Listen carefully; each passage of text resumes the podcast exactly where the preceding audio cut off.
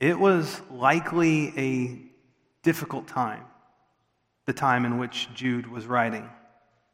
To be clear, we are not given an exact date as to when Jude wrote this epistle, but there are variables that would suggest that Jude wrote this epistle in the 60s. Not the 1960s, but the 60s, before 70 AD. Um, now, there's, there's debates and there's disputes as to when he wrote it, but however, there are variables that would suggest that it was around that time, maybe even around 67, 68 AD, somewhere around there. There are similarities. You would notice this. If you read 2 Peter and you read Jude, there are a lot of similarities between the two, and there is significant internal evidence. Although many people would think that Peter wrote his second epistle before, um, that Jude wrote his epistle before Peter wrote his second epistle, there's a lot of internal evidence, or at least some, to suggest that Peter wrote 2 Peter first, and then Jude wrote his epistle after. I say that because when you look in 2 Peter chapter 2, you see Peter warning the church that there would be false teachers who would arise and be amongst the people. When you come into the epistle of Jude, you see that they have already infiltrated the church. So, what Peter spoke of happening at some time in the days ahead, Jude is seeing as a reality that has happened. Also, when you look in Jude verses 17 and 18, he makes a direct allusion to Peter's words in 2 Peter chapter 3 verse 3, while also saying that the source of those words was an apostle. So Jude might be writing, I can't say this with definitude, he might be writing while the storm of Nero's persecution raged, or he might have been writing as the flames of persecution began to diminish somewhat with Nero's death in either case, or even in the possibility of another, there's no doubt leading up to the days of 70 AD. If you listen to the teachings that I did on the Olivet Discourse, you could see that the days leading up to 70 AD were filled with turbulence on a whole bunch of levels. So Jude is writing during a time, at some level, in some way, shape, or form, where there was a decent share of turbulence in the world in which he was living. And I think perhaps what's very instructive for us is that when you read Jude's epistle, he is neither drunk with the details of the evil that's around him. He's not so intoxicated with what's going on in the world around him that he cannot focus on that which is the priority. Nor has he been so injected with lies that his spiritual discernment was like a weakened innate immune system that couldn't detect and eject pathogens. Rather, his mind was set to contend for the truth. His concern was for the body of Christ and for the purity of the faith, given the infiltration of apostates. And his eyes were on the proper ways to contend for the faith in the moment, in the midst of infiltration of apostates. And he had his eyes not only on the need of the moment to contend for the faith, but you'll see as we go through this epistle that he had his eyes on what was to come the glory that awaits the people of God when Christ returns, and the judgment that awaits the apostate and others who reject the gospel. Yes, there's glory enjoyed for the believer who is absent from the body and present with the Lord. And yes, there is judgment for those who have rejected Christ and die now. But there's the consummation of glory and the consummation of judgment that awaits. Now, you probably don't need me to tell you this, but this is a short epistle. And yes, it's not only a short epistle, it could be easily overlooked given the fact that it's a short epistle, and given the fact that it's found near the end of the Bible, right before a book that captures, understandably, the imagination and the minds of many people, the book of Revelation. But I think there's great timeliness in studying this epistle, both by way of Jude's instruction and by way of his example. I say that because I think there's a lot going on in our world. And it seems like, though I've said this to you in the past, and I might even say it you know, frequently, it does seem as though the things that are going on in our world, it seems like those issues that could be of concern seem to mount. And they're multiplying. That's subjective, and you might say, no, they're not doing that. But others would say, yes, they are. And I think there are a lot of things that could cause people legitimate concern in our world. When you see things like mRNA being found in the breast milk of a mother who nurses her child, and then you hear anecdotal stories of doctors who say after a mother had received a second injection and she was breastfeeding her child, and that child had to go to the hospital and died with blood clots shortly thereafter.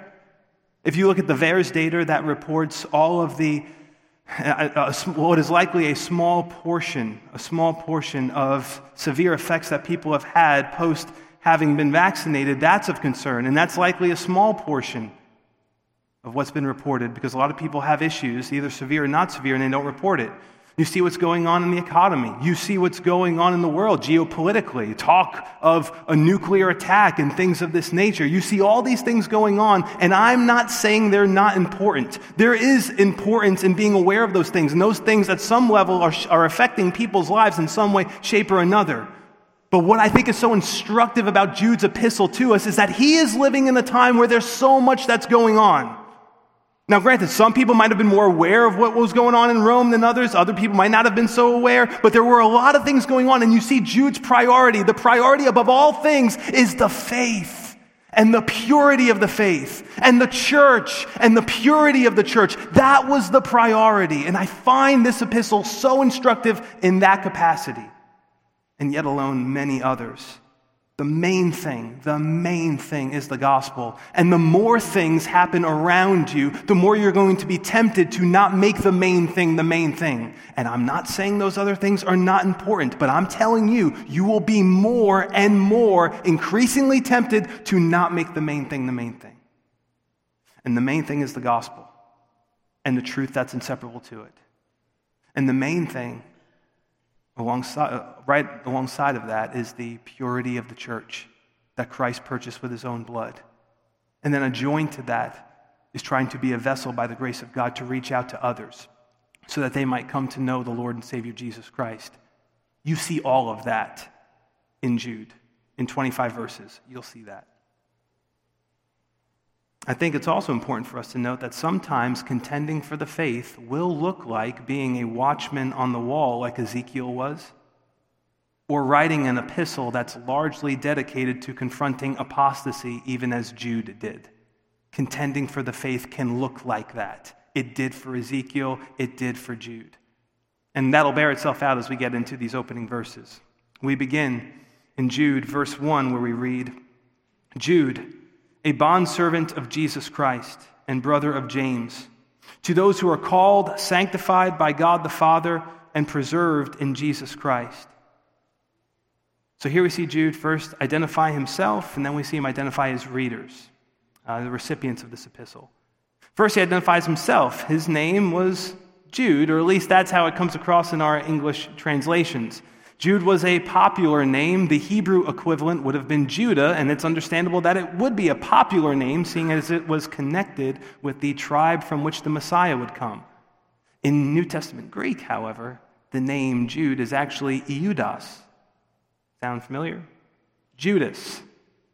This Judas is not to be confused with Judas Iscariot, the apostle who betrayed Jesus for 30 pieces of silver Hence, perhaps, the English rendering of the name as Jude as opposed to Judas, lest many readers be confused and think they're reading the epistle of Judas Iscariot. You're not reading the epistle of Judas Iscariot, it's a different Judas.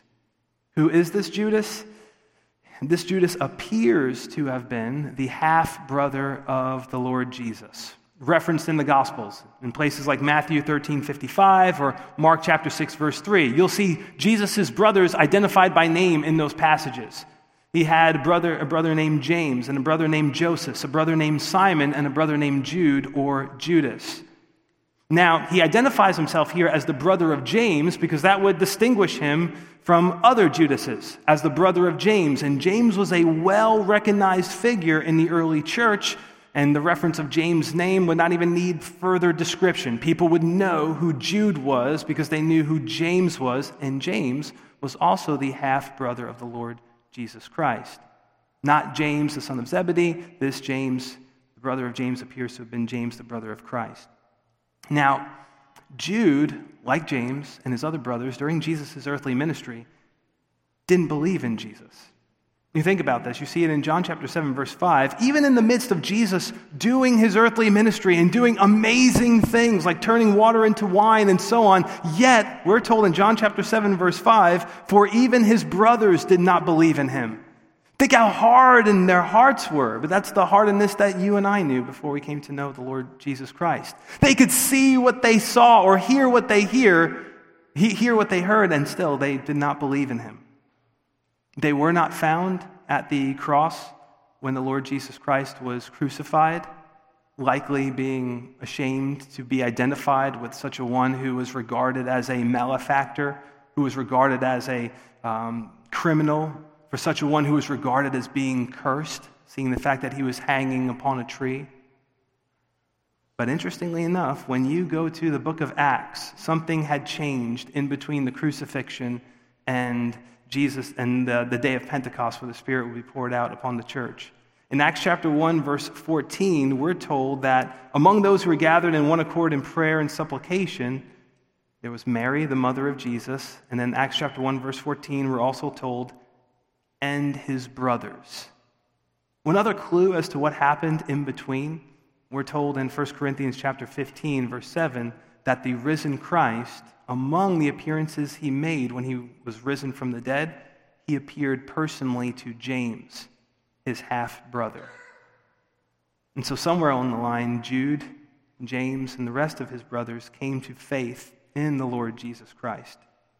Now, although this Jude was related by blood to Jesus, likely being his half brother, he didn't identify himself, if you look at the text, as the half brother of Jesus Christ, but rather as a bond servant of Jesus Christ. Now, this connotes quite a bit, and I won't belabor this point, but there are quite a few things that you can note from this. The first of which I would say is that while it doesn't diminish the preciousness and importance of earthly relationships, it does at least implicitly put them within their proper place. The relationship that Jude had with Jesus spiritually seeing him as the Christ, seeing him as the Messiah, and seeing himself as the bondservant of the Messiah was of much greater importance than the biological connection that he shared with Jesus through Mary.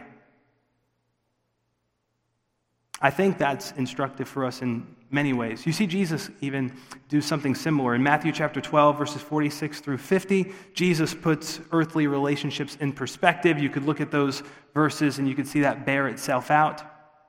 Second, I think one of the things for us to notice is that Jude wore the title of a bondservant, a bondservant.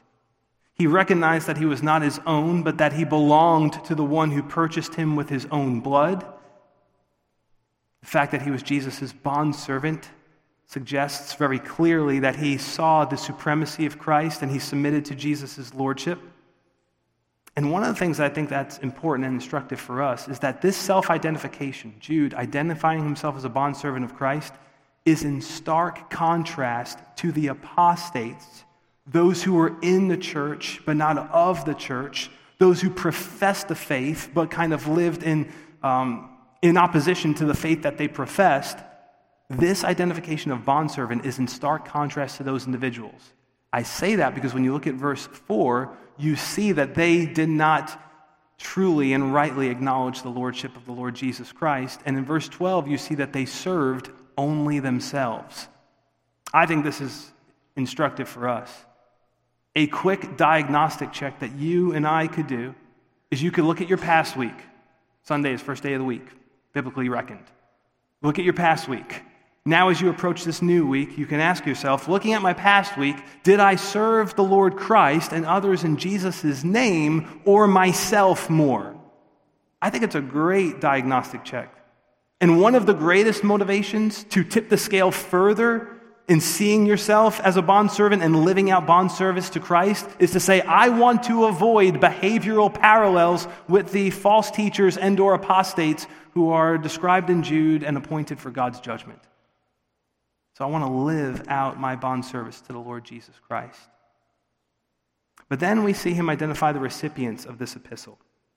And I'm going to do something I don't normally do here at this point. I'm going to jump to a quick application before I give you the exposition because I think it's important for you to hear what's being said through these lenses. Jude is going to provide a triad, and he uses a lot of triad. He, he gives a lot of sets of three in this epistle. Here's the first one and in this first set of three, he's going to identify Christians. So he's writing to Christians and he identifies them in this way. He's going to give three descriptive terms to define who, or identify who, describe who Christians are. And I just want to tell you, as you're hearing this, please know if you are in Christ, if you have come to the cross and you've seen Jesus as the way, the truth, and the life, this describes you. So I'm jumping to application because I want you to see what comes through those lenses.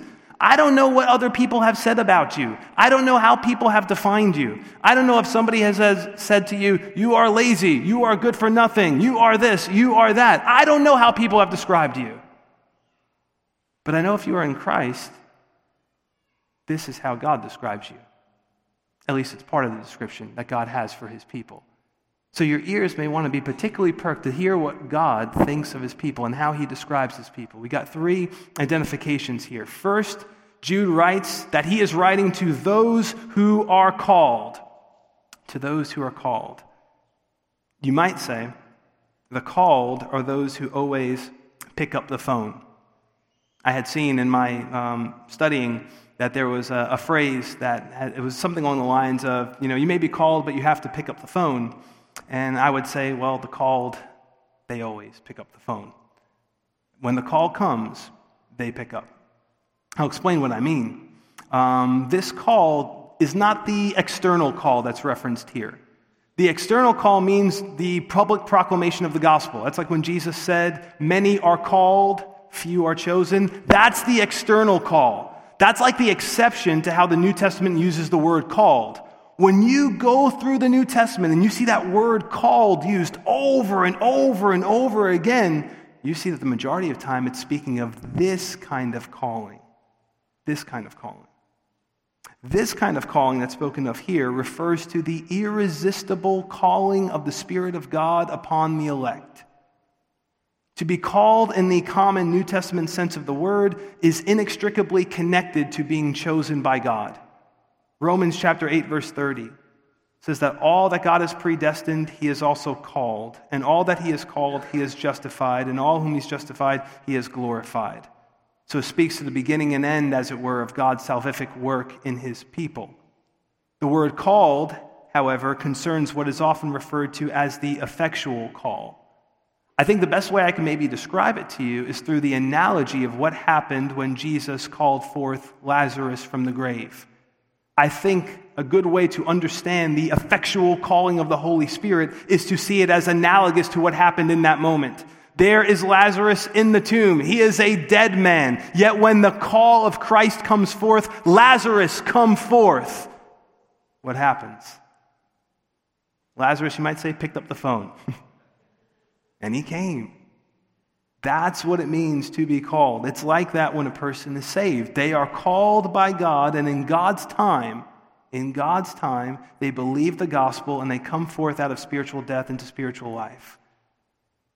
Second, Jude identifies believers as those who were sanctified by God the Father.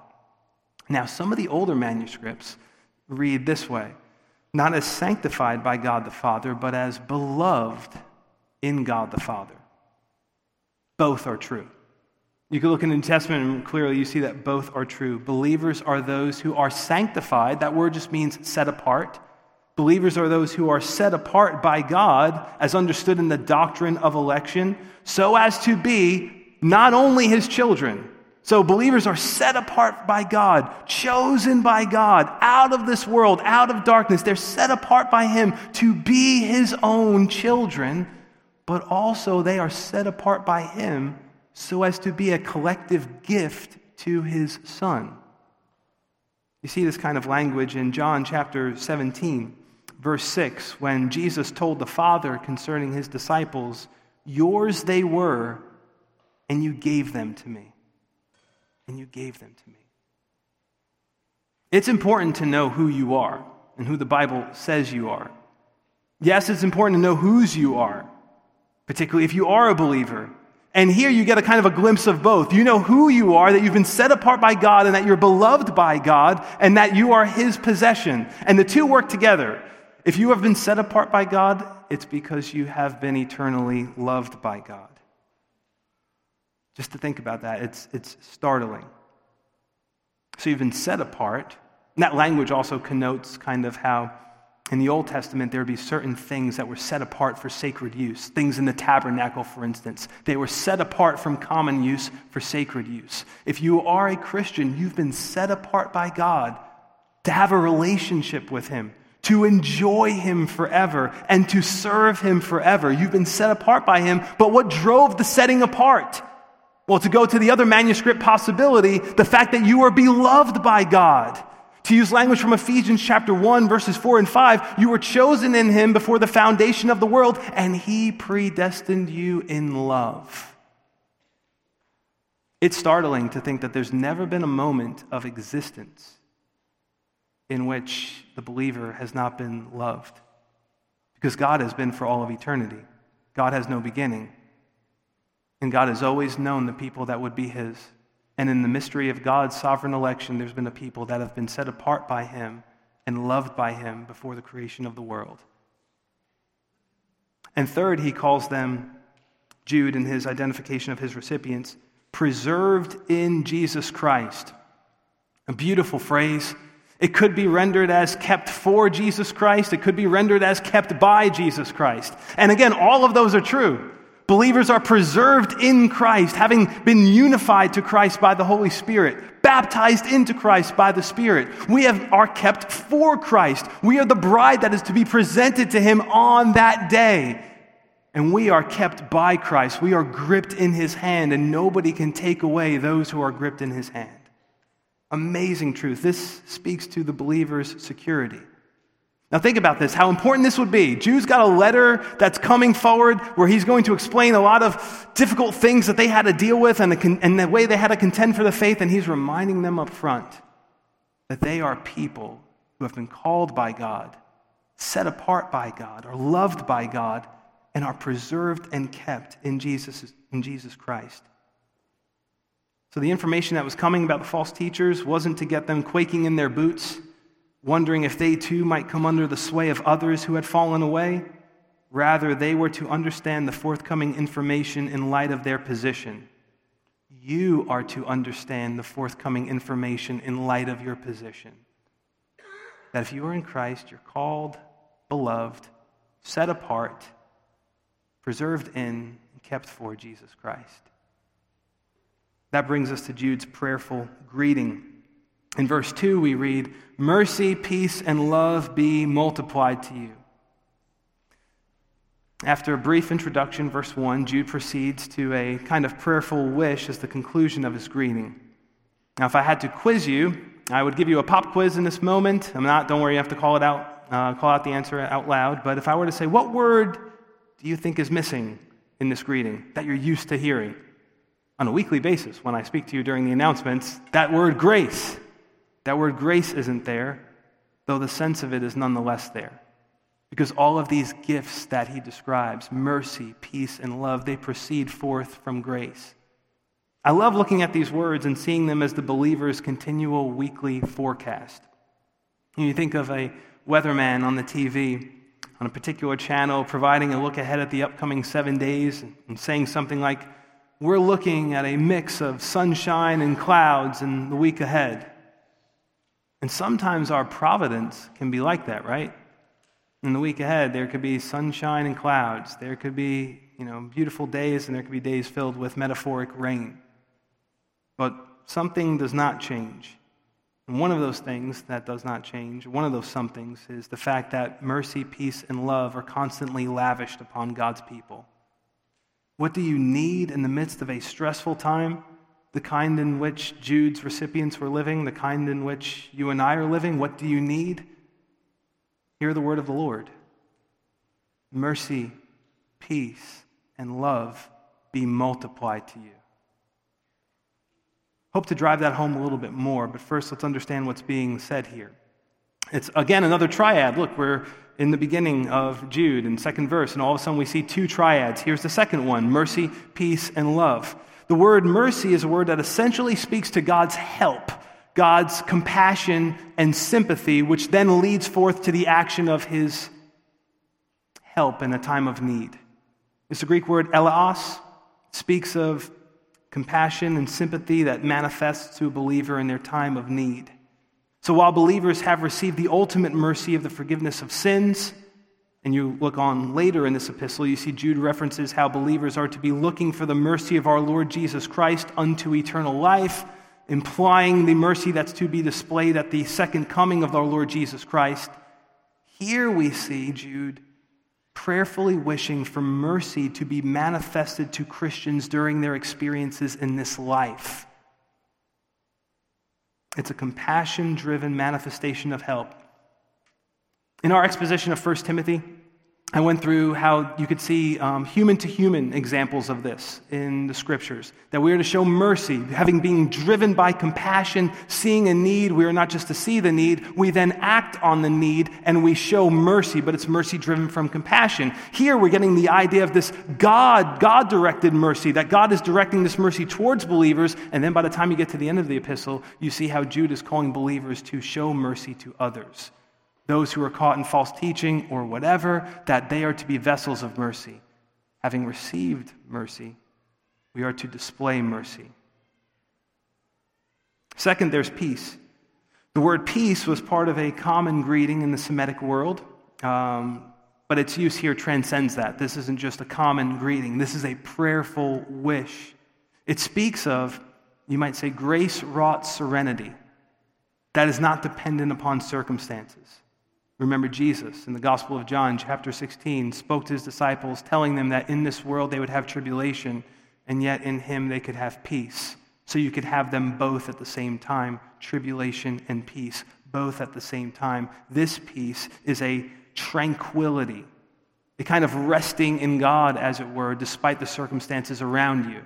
This is not the positional peace that they had as a result of coming to faith in Christ. When you come to Christ, you have that ultimate peace, peace with God. Romans chapter 5 verse 1 through our Lord Jesus Christ. Positional peace. You're not at enmity with God, but from that place, from that place of having peace with God, no longer being an enemy to God, being reconciled to God, from that place then flows the subsequent peace, situational peace that can guard your heart and mind in Christ Jesus regardless of the circumstances that you find yourself in. That's the kind of peace that's spoken of here. And it's beautiful to think that believers can draw from a never ending well of God's peace. You can't exhaust it, but you can always go to that well, and you could always, by God's grace, draw from it. It's not hard to see why Jude's readers would need um, this in the midst of false teachers who had plagued the assembly. And when false teachers are found in the assembly, we see this over and over, whether it's in 1st and 2nd Timothy, whether it's in Titus, whether it's implied here. They cause division and they bring forth trouble. So, all the more the people of God needed peace and they needed to be vessels of peace. And third, there was love. Jude told Christians either explicitly by calling them beloved of God or implicitly by saying that they were sanctified by God, set apart by Him. He told them essentially that they were loved by God. And the idea here appears to be that they'd become increasingly aware of it, that mercy, peace, and love would be multiplied to them and that the fruit of love, as a result, would be shown more in their lives. I see parallels here with what Paul wrote to the church of Ephesus that he prayed that they would better understand the incomprehensible love of Christ, and that by doing so, they would be filled with the fullness of God. They'd be more loving as a result. And let us not miss how Jude prayed that these graces would come. He said, Grace and peace, or mercy, peace, and love be multiplied to them. Word for multiplied means increased, increased abundantly, increased exponentially. The first time that this word is used in the New Testament, it's used in Matthew 24, verse 12, when Jesus said that lawlessness would abound. Same word, as the end approached. The last time this word is used is right here in Jude, verse 2 where believers might be reminded of these graces, mercy, peace, and love, that it might be multiplied towards them. Now, I want to say this because I want you to not just look at this as just a, oh, this is just a common greeting. It's just a regular greeting. Let's get on to the content. I want to use language from Christ in the Gospels to apply this home to you. You might remember this from one of our classes, Jesus saying these words Have you not read what was spoken to you by God? I say to you right now, have you not heard what was spoken to you by God? This gets me excited. To think that in this moment right now, that by the grace of God, you're here to hear mercy, peace, and love be multiplied to you. I would argue, it's my opinion, if you don't hear it through that lens, you're not hearing it in the way you ought to hear it. Because Jude was writing to Christians, and if you're a Christian, you say, In this moment, God is speaking to me. And maybe you say, I need to hear that. I need mercy. I need the manifestation of God's compassionate help in my time of need. I need that now. I need peace. I feel like I am flying amidst turbulence and I feel like my mind is scattered. I need peace. I need love. I need to be reminded that the God who I know loves me, that He does love me, and I need to be a vessel of mercy, peace, and love to others. Well, mercy, peace, and love be multiplied to you. Praise God.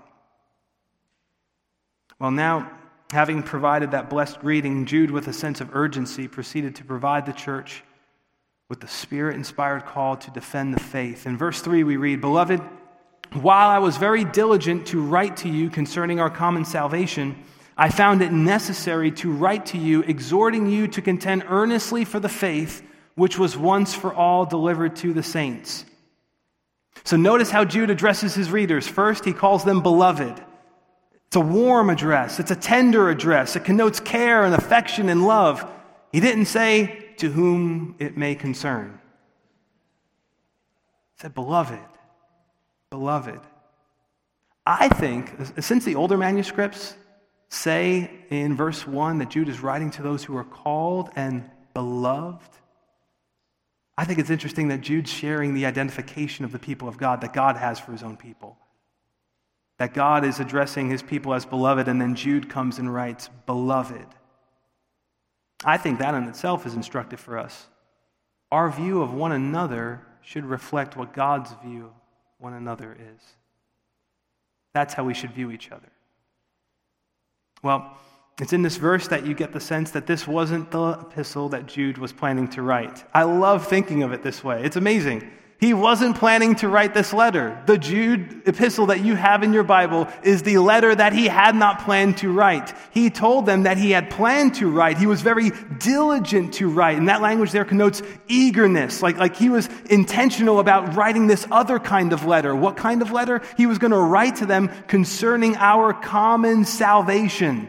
That was his intention. He wanted to write about their common salvation.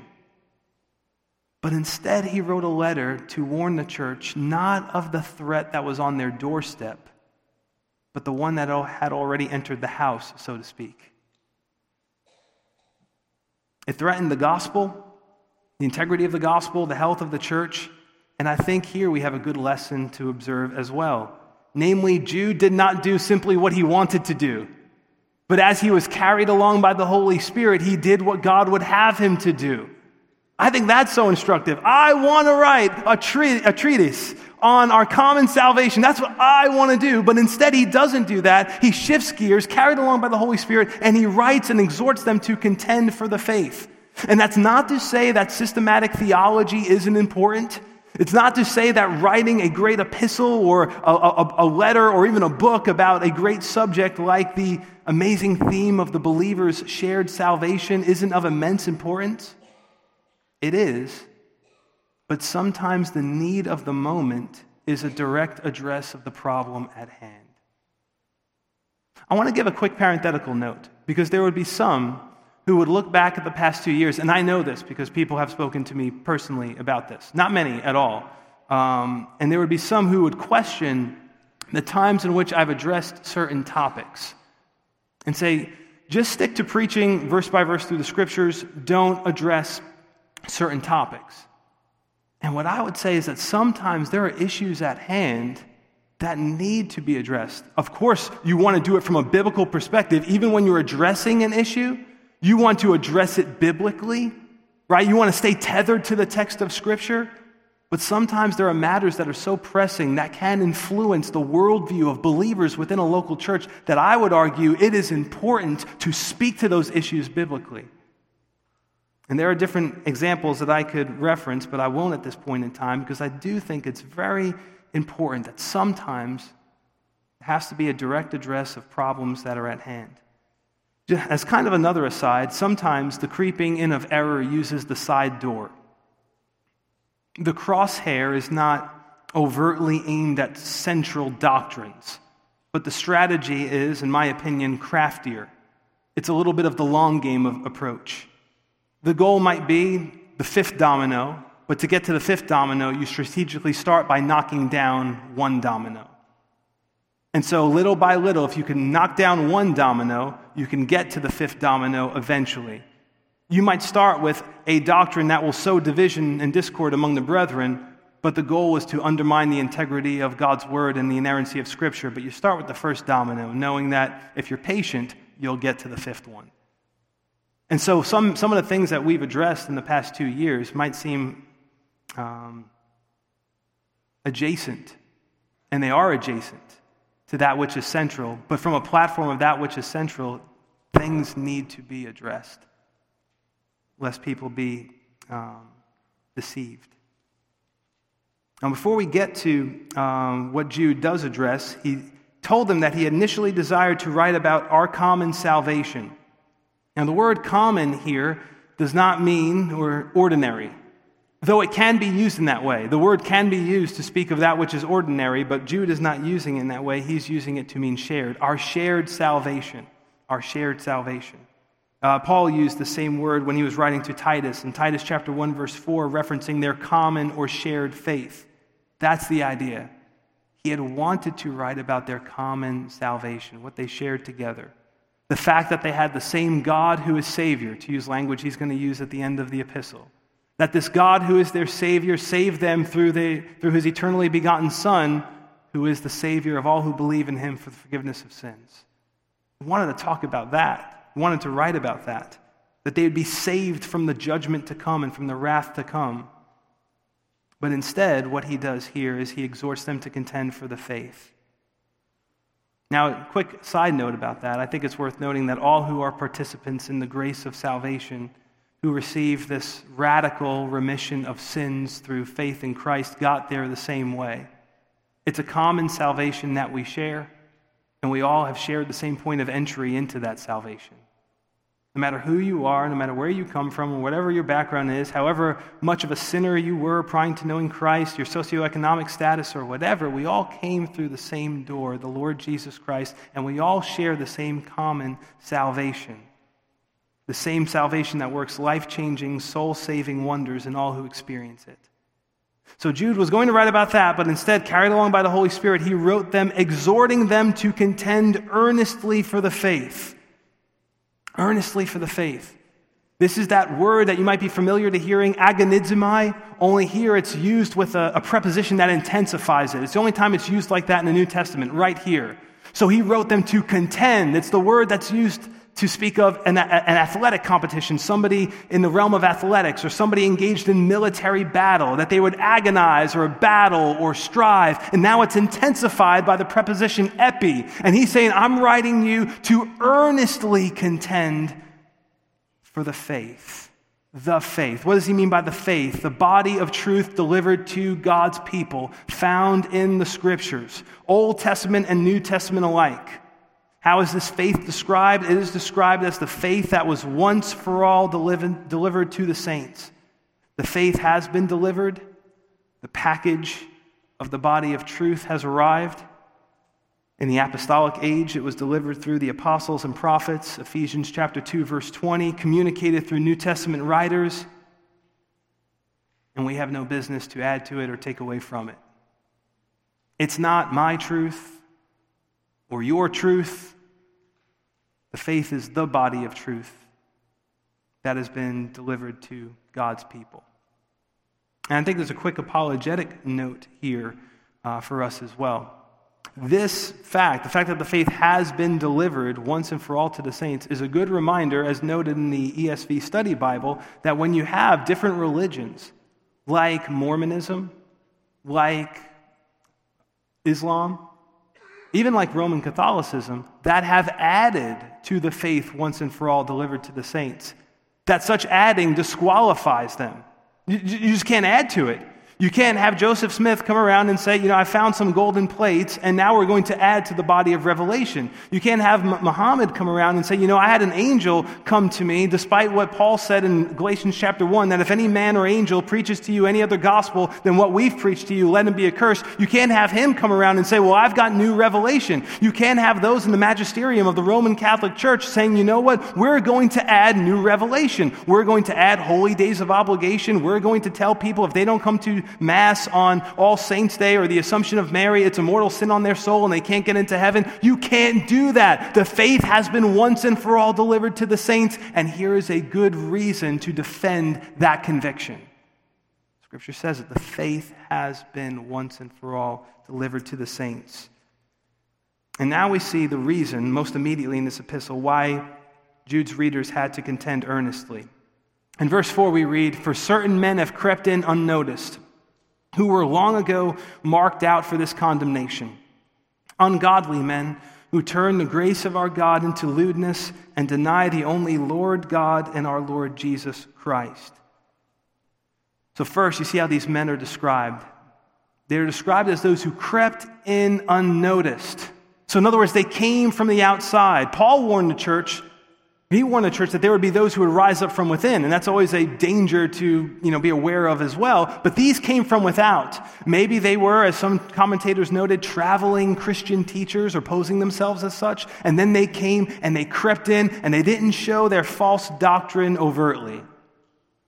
I think it's important to know that somebody who believes false doctrine or somebody who's a false teacher doesn't usually arrive in the assembly and say, Hi. My name is Bill, and I love false doctrine. I've been around, doesn't usually happen like that. The one who is loud and proud of their favorite false teacher, easier to deal with, right? They're kind of bold about it. I love listening to so and so. You shouldn't listen to so and so. Okay. I love listening to so and so. Okay. Well, no, you shouldn't listen to so and so. Now that's easier to deal with. These guys, more crafty. These guys kept it below the surface. Their convictions that we're going to see that would lead to problems within the local, local church, it was like they leaked just a little bit of carbon monoxide and the detectors weren't going off for people right away. Maybe there was something wrong with the detectors, whatever it might be, however you work the metaphor out. They were in the church and they were causing damage to the church. They were spots in the love feasts of the people of God, as we'll see a little bit later on in this epistle. As Spurgeon noted in the message, Spots in Our Feasts of Charity, he said, Satan knows right well that one devil in the church can do far more than a thousand devils outside her bounds. And I want you to notice what Jude is doing. He's seeking to expose them. Sometimes Christians can be so concerned that it's not polite to expose false teaching that they just won't do it. They say, no, no, we have to be polite. Therefore, we can't talk about false teachers or false teaching. Notice what Jude is doing. He's going to describe them in great detail. My guess is he didn't name names here because there were a decent amount of them. And so he's like, I'm going to give you the description. And if they fit this bill, be on guard against them. And again, why is it instructive for us? In the midst of what's going on in the world, where is his concern? His concern is for truth. His concern is for the church. His concern is for believers to walk in purity and so on. You'll see that. But he's seeking to expose them. More about that, Lord willing, in the days ahead. He further described them as those who were long ago marked out for this condemnation. The Greek word for marked out could speak of being written before. Uh, prographo is the word written before. So Jude may be speaking to the fact that these were individuals who were predicted by God to come. And there were recent predictions of their arrival. You look at Matthew 7, Jesus warned his disciples about false prophets. You look at Paul, Paul warned about false prophets coming or false teachers arising from within the midst of the assembly. You look at Peter in 2 Peter, we see Peter warning in 2 Peter chapter uh, 2, verses 1 and 2. But Jude here appears to be speaking further back. Speaking about long ago. Long ago. He notes later on in this epistle, he says, Enoch, the seventh from Adam, prophesied about these men also. verse 14 of Jude. So that might be the long ago that Jude has in mind. Not to mention, the Old Testament, by the way, has a lot to say about false teachers and their condemnation. I can give you a list of references Deuteronomy 18, verse 20, Jeremiah 23, pretty much the majority of the chapter. There are plenty of verses that could be referenced. So think about this. These people crept into the church unnoticed, but yet from God's perspective, no, I predicted they would come. And here they are. They weren't unnoticed by God, God noticed them. God noticed them. Jude describes them as ungodly. In other words, they were those who were without reverence towards God. They were moral rebels who raised their fists against God, acting against Him and not properly reflecting Him. They were not godly. That's the idea of that word, just a negation of godly. But what exactly were they doing? And I think this is instructive for us as we get ready to end our study today. What were they doing? They were among those who turn the grace of our God into lewdness. They took a concept, a glorious concept, one that we sing about regularly, the theme of the first two songs we sung today were grace. Basically, every song that we sing has as its theme grace. They took a concept like grace, and what did they do? They turned it, they twisted it, and what did they do with it? They used it as an excuse for licentiousness, for license, for lewdness. The word that's used here can speak of unrestrained behavior, a behavior that's not impeded by shame. It's often connected with sexual immorality. So they took this doctrine of grace, blessed doctrine, and they used it as a justification. Not for the doctrine of justification as we know it, justification being declared righteous in the sight of God. They used it as a justification for their licentiousness, unrestraint, and sexual immorality. Now, here, let me just remind you, just so everybody knows this, so we're all on the same page. Don't be surprised when false teachers quote scripture. Don't be surprised if there shows up someone in the assembly and they know a lot of scripture, but then all of a sudden you see them twisting other things in the scriptures. You have to be on guard against those kind of things. Don't be surprised when they happen. That's the kind of thing that's predicted in the scriptures. Paul, Peter spoke about Paul's writings being twisted as false teachers do not only to Paul's writings, but even the rest of scriptures. 2 Peter chapter 3 verses 15 and 16. But not only do they twist scriptures, they twist doctrines, like the doctrine of grace. Now, please, we, my, myself included, every one of us, I would argue we fool ourselves if we think that such a potential is not a threat to us. When you look through the New Testament, isn't it interesting how many times we see examples of churches or believers not rightly appropriating the doctrine of divine grace? Think about James. James writes to people to whom he has to remind faith without works is dead. Because some would say, you know, you have faith and I have works, or I have faith and you have works. You got to remind him, no, no, no, no. It's not just about Uh, saving faith is, is, yes, the soil from which those works come. But if, if you say you are, have that true saving faith soil, then the works ought to come. Think about Paul writing to the Romans. Some contended that they should continue in sin so that grace might abound. They had a theology to their continuing in sin. If I sin more, the grace of God's going to abound more, and God's going to get more glory for his grace. You think about 1 Corinthians chapter 5. Paul told the church of Corinth that they were glorying in the fact, implicitly, that they were tolerating this man who was living in unrepentant sexual immorality. And they gloried in the fact that they could have leaven leavening the church and being among them and not doing anything about it. So I say that to say the temptation for us to abuse the doctrine of grace and to misappropriate it is real. The reality of grace should not diminish the blessed call to holy living. If Jesus is Lord, then we must live in light of his lordship. The scripture is clear that willful continuance in unrepentant sin does not manifest sonship. It manifests rebellion. That's not harsh speech. That's the kind of thing you see in Galatians 5, verses 18 and 19. Paul did not want believers to be deceived. Do not be deceived that those who continue in the works of the flesh that he lists will not inherit the kingdom of God. Does this mean that a preacher should not preach about the grace of God? Of course not. The grace of God, we glory in the grace of God. It truly is greater than all of our sin. By the grace of God, our sins have been washed away by the blood of Christ. But the grace of God, per Titus 2, also teaches us to deny ungodliness and worldly lusts. Grace is not an excuse to live in defiant rebellion against God under the guise of appreciation. I'll say that again. Grace is not an excuse to live in defiant rebellion, defiant rebellion against God under the guise of appreciation. Yes, I know I'm walking in the exact opposite direction that God has prescribed, but I am indeed thankful for grace. They not only twisted the doctrine of grace, but Jude continued by writing, and they deny the only Lord God and our Lord Jesus Christ. Earlier manuscripts do not include the word God, so Jude might have been using two different words here to speak of Jesus' lordship, despotes and kurios. And the idea might very well be that these people who were in the assembly, they denied Jesus' lordship with their actions.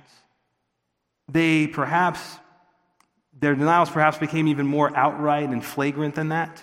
But clearly, they denied Jesus by denying his teaching and turning the doctrine of grace into lewdness. As one commentator wrote, the point is that if people fail to obey someone, whether or not they call him Lord or Master, they are in fact denying the fact that he is their Lord and Master. So the language that we have might be sound, but if our living is not, that's a problem. So I conclude at this point with two things to say in light of the message. You'll notice the two different tones, right? You got the first bit of the message where you're like, you're reminded of who you are in Christ. That you are called, that you have been set apart by God, loved by God, and that you are preserved in and for Jesus Christ. That mercy, grace, and peace is multiplied to you, right? So, hear what is said in verses 3 and 4 and the warnings that have come by way of application from that platform. If you are in Christ Jesus, then today is a reminder for you to commit yourself to living for His glory, living under His Lordship. Don't, don't just don't put it off. Don't just make this be another sermon. Make this be, by God's grace, by the Holy Spirit still working within you, a day in which you look at your life and you say, I want to pledge myself to the commitment to the Lord Jesus Christ. I want to serve the local church. I want to celebrate the Lord's table with believers. I want to evangelize my family. I want to pray. I want to spend time in the Word. I have a short vapor of life on this earth. I want to do the hard things. And I understand sometimes there are hard things and you don't know how to do what you ought to do and you're trying to find ways to do what you ought to do. And sometimes it's not clear and you got to keep figuring it out. I understand those things. But, brethren, I urge you, in the days in which we are living, do not become so bogged down with the things that are going on in the world around you that you forget that which is central the gospel, the truth that is inseparable to it, contending with love and compassion, as we're going to see in the rest of this epistle, for the gospel, and making sure that by God's grace you are walking in holiness, appreciating the grace of God, treasuring the grace of God, and not using it as an excuse for license, for lewdness of one kind or another. Rather, it becomes the driving force in your life, leading you to godliness. It's grace that drives you. It's forgiveness that drives you. It's the love of God that drives you. It's the good news of the gospel that drives you. You take the doctrine of the grace of God and you say, Oh God, I'm so sorry for the ways I've fallen short, but today is a new day and my sins are forgiven. Your mercies are more than my sins. And now, Father, today, afresh, I want to live in light of Jesus' Lordship. That's what you do. You don't walk in the pattern of false teachers who serve only themselves, but afreshly today, afresh today, you say, I am the Lord Jesus's. I have been bought. I know there's a world that, that is around me that has a lot of craziness going on, but right now I have an assignment. I have to love the God who loved me from eternity past, if you could speak of eternity in categories of time. I have the God who's lovingly keeping me in the present. And I want to walk in the light of his loving lordship right now. Thanks be to God. Thanks be to God. No greater motivation to walk under the lordship of the Lord Jesus Christ than the fact that your Lord went to the cross so that you could forever be his bride. There's no greater motivation than that. That God has loved you from eternity past and sent his son to die for your sins so that you would not be your own, but that you might be his. There's no greater motivation than that. So learn a lesson from the apostates that Jude speaks of. Don't take the grace of God and use it as an excuse for license. Take the grace of God, as it were, and use it for what it is meant to be a driving motivation for every ounce of obedience that you want to offer in worship to your Savior. Let's pray. Father, as we come to the table, Lord, we pray that you might search us. Uh, search us, Lord. I pray for every, uh, everyone in this room that there just might be this, this gracious searching where, by your grace, we come to you and we say, Lord, I, I want to afresh live under the light of the lordship of your Son. And Father, if there are areas of our lives that need to be submitted afresh to the Lordship of Jesus, may today be that new day. And may, with, may we, with gratitude, in light of how you identify us, in light of the grace that you've lavished upon us, Lord, may we reject the error of those described in Jude's epistle, and may we, Heavenly Father, run in the path of your commandments. To use language from the psalmist in Psalm 119, might you, as it were, enlarge our hearts afresh today to run in the path of your commandments. Oh, you are so great. Thank you, Lord.